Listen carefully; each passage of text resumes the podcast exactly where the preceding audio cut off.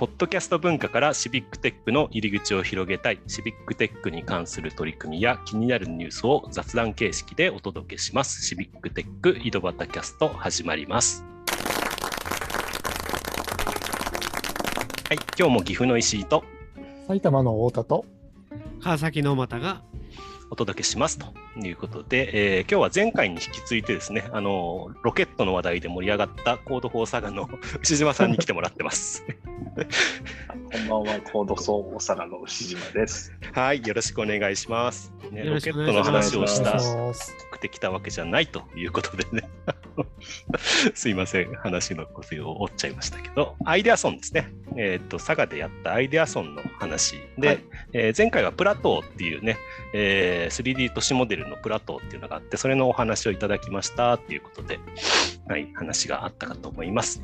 他にはどんなことがあったんですか？そうですね、あの、インプットセミナー、実は2本立てで今回やったんですけど、えーまあ、皆さんご存知の方もいらっしゃるかもしれませんが、コードフォーイコマの佐藤さん、うんうん。代表の佐藤さんにですね、今回佐賀までお越しいただいて、で、あの、まあ、防災士の資格を持ってらっしゃったりとか、あと気象のおプロなので、まあ、そのあたりの切り口でいろいろとお話をしてもらいました。うん。そう、意外とそうなんですよね。防災っていうと私もね、佐藤さんのイメージがあるんですよね。で佐藤さん、なんかレジリエンスとかね、あーそのあたりとあか、もともと、何でしたっけ、昔あった、そのみんなで47都道府県キーマンつなげてみたいな防あ災の懐かしいですね。あの TKM47 ってなりましたね。ね、TKM、国土強靭化、何でしたっけ？ごめんなさい。えーナショナルレジリエンスなんかあれで、あの TKM は、えー地域キーマンズネットワークとかそんな感あじ地域キーマンズネットワーク。なんかそんな感じですね。ね、そんなところのはいやってましたね。うん。いや、佐藤さんも佐賀へは初、えっとね、そうなんです2回目でしたね。2回目そうはい。私も2回しか行ってないからちょっと負けてるんで、あのあそうですね。今度ね、また佐賀に行きたいなと思ってますけど。はい。ぜひ来てください。はい、ぜひ、いぜひイカイカが美味しいので。うん、イカがね、イカが美味しいって私もね、ずーっと宣伝されてるんだけどね、2回行っても2回とも食べさせてもらえないっていうね。あ食べさせてもらえないじゃなくて、あのい いなかったんです、たまたま。うんそう、海が荒れると取れないっていう、どんだけ新鮮なんだよっていうイカが食べれるらしいんですけど。うん。あのちゃんとね、今度佐藤さんもイカ食べれなかったんで、うんうん。ちゃんと。はい。で、で翌日ちゃんと博多でなかなか。難しいんですね。なかなか難しいっぽいですよ。あそうです。あで、あの、あアイデアソンの話しないと、ちゃんと。あすいません。あの、はいアイデアソンの話です。イカの話で終わりそうね。イカイカで盛り上げたらいけない。はいイカですねこれはいかんね。ああ、そうだ、これはいかんという。あそうですね。はい。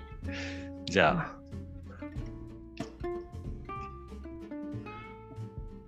はい、準備はいいかな？ということでね、あの、ねイカで、イカで効果音探したらね、さっきの効果音が見つかったんで、準備はいいかなっていうことで。はい。はい。で、じゃあ、アイデアソンの話しますね、ちゃんと。はい。お願いします。あの、今回ですね、本当コードフォーサガでも久しぶりにこう対面型っていうか、こうリアルでのアイデアソンだったんで、うんうんうん。となんかね、こう、みんなこう、ちょっと、あの、高揚感があったっていうか、こう、みんななんかすごい盛り上がってて、うんうん。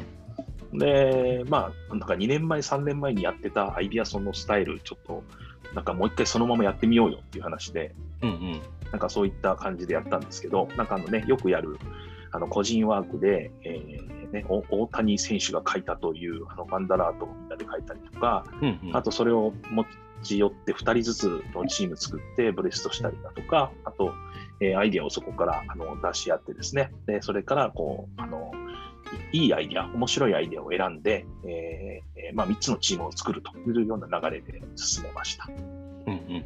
どはいどんなチームができたんですかね？えっとですね、えっと、今回3つはですね、結構あの、ね、みみんなの評価が高かったので飛び抜けて3つっていうのがあってですね、はいはいはい。1つはですね、なんかあの、タイトルはピシャッターっていうですね、ピシャッター。はい。うんなんかあのね、ツイッターとかに結構水害の時の写真ってたくさん上がってるんですけど、うんうんうとん。日頃の写真がわないので、なんか比べようがないよねみたいな話になって、うんうん。それをぜひあの子供目線で、えー写真を、お例えばその、えー水路、佐賀にクリークっていうのがたくさんあるんですけど、はいはいはい。そういったものをこう子供目線で写真を撮ってもらって集めるとか、うんうんなんかそういったところをこう日頃から写真撮っておくといざという時に比べようがあるよねみたいな話とかあ一つ目ですね。なるほど。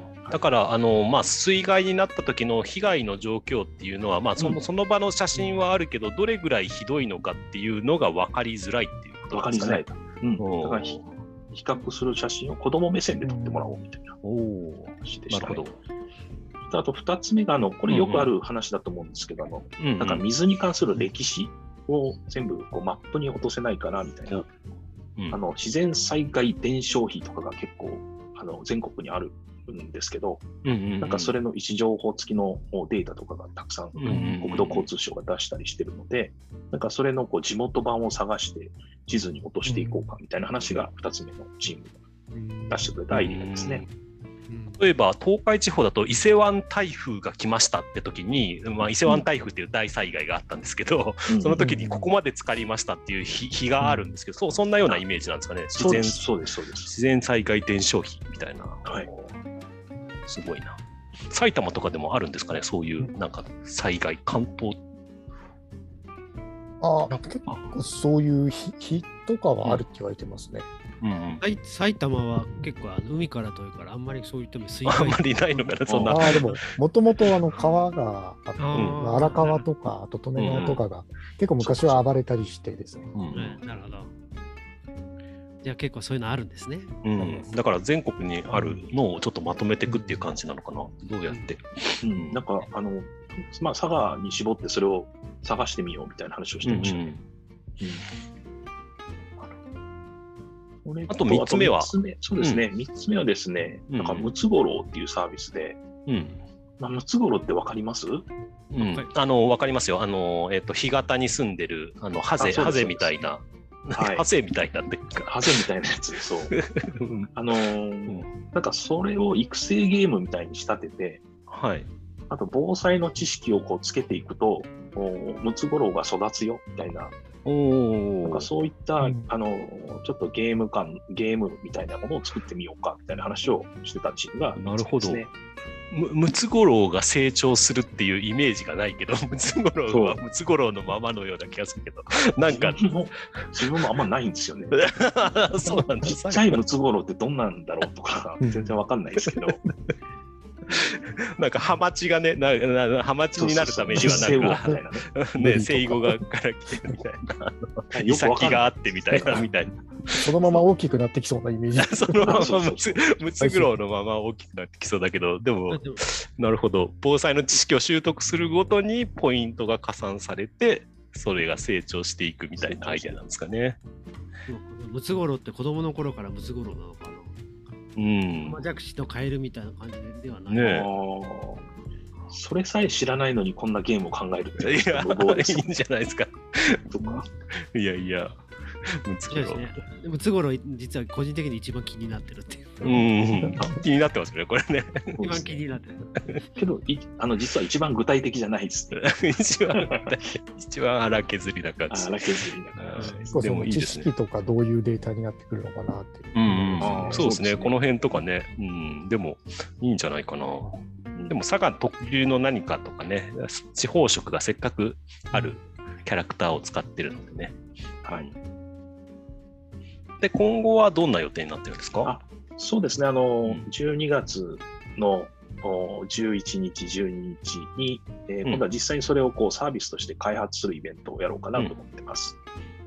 ハッカソンですね。ハッカソンですね。はい。あ前回ね、私と太田さんがハッカソンに参加しましたみたいな回もね、あ の、あ取ったので、ハッカソンの説明は大丈夫です。あ アイデアソンの説明日本語で言おうと思って。ありがとうございます。はい。ということで、えっ、と、これはもう、これもリアル開催になるのかな？そうですね、リアル開催の予定です。はい、なので、えっと、もし佐賀に行く機会があれば、あー12月の11日、12日にね、今3つのアイデアを実際に作ってみようっていう回もあるそうなので、えーぜひぜひ参加してみてくださいということで、えー収録時間も過ぎましたので、今日はこの辺で終わりたいと思います。ありがとうございました。ありがとうございま。した。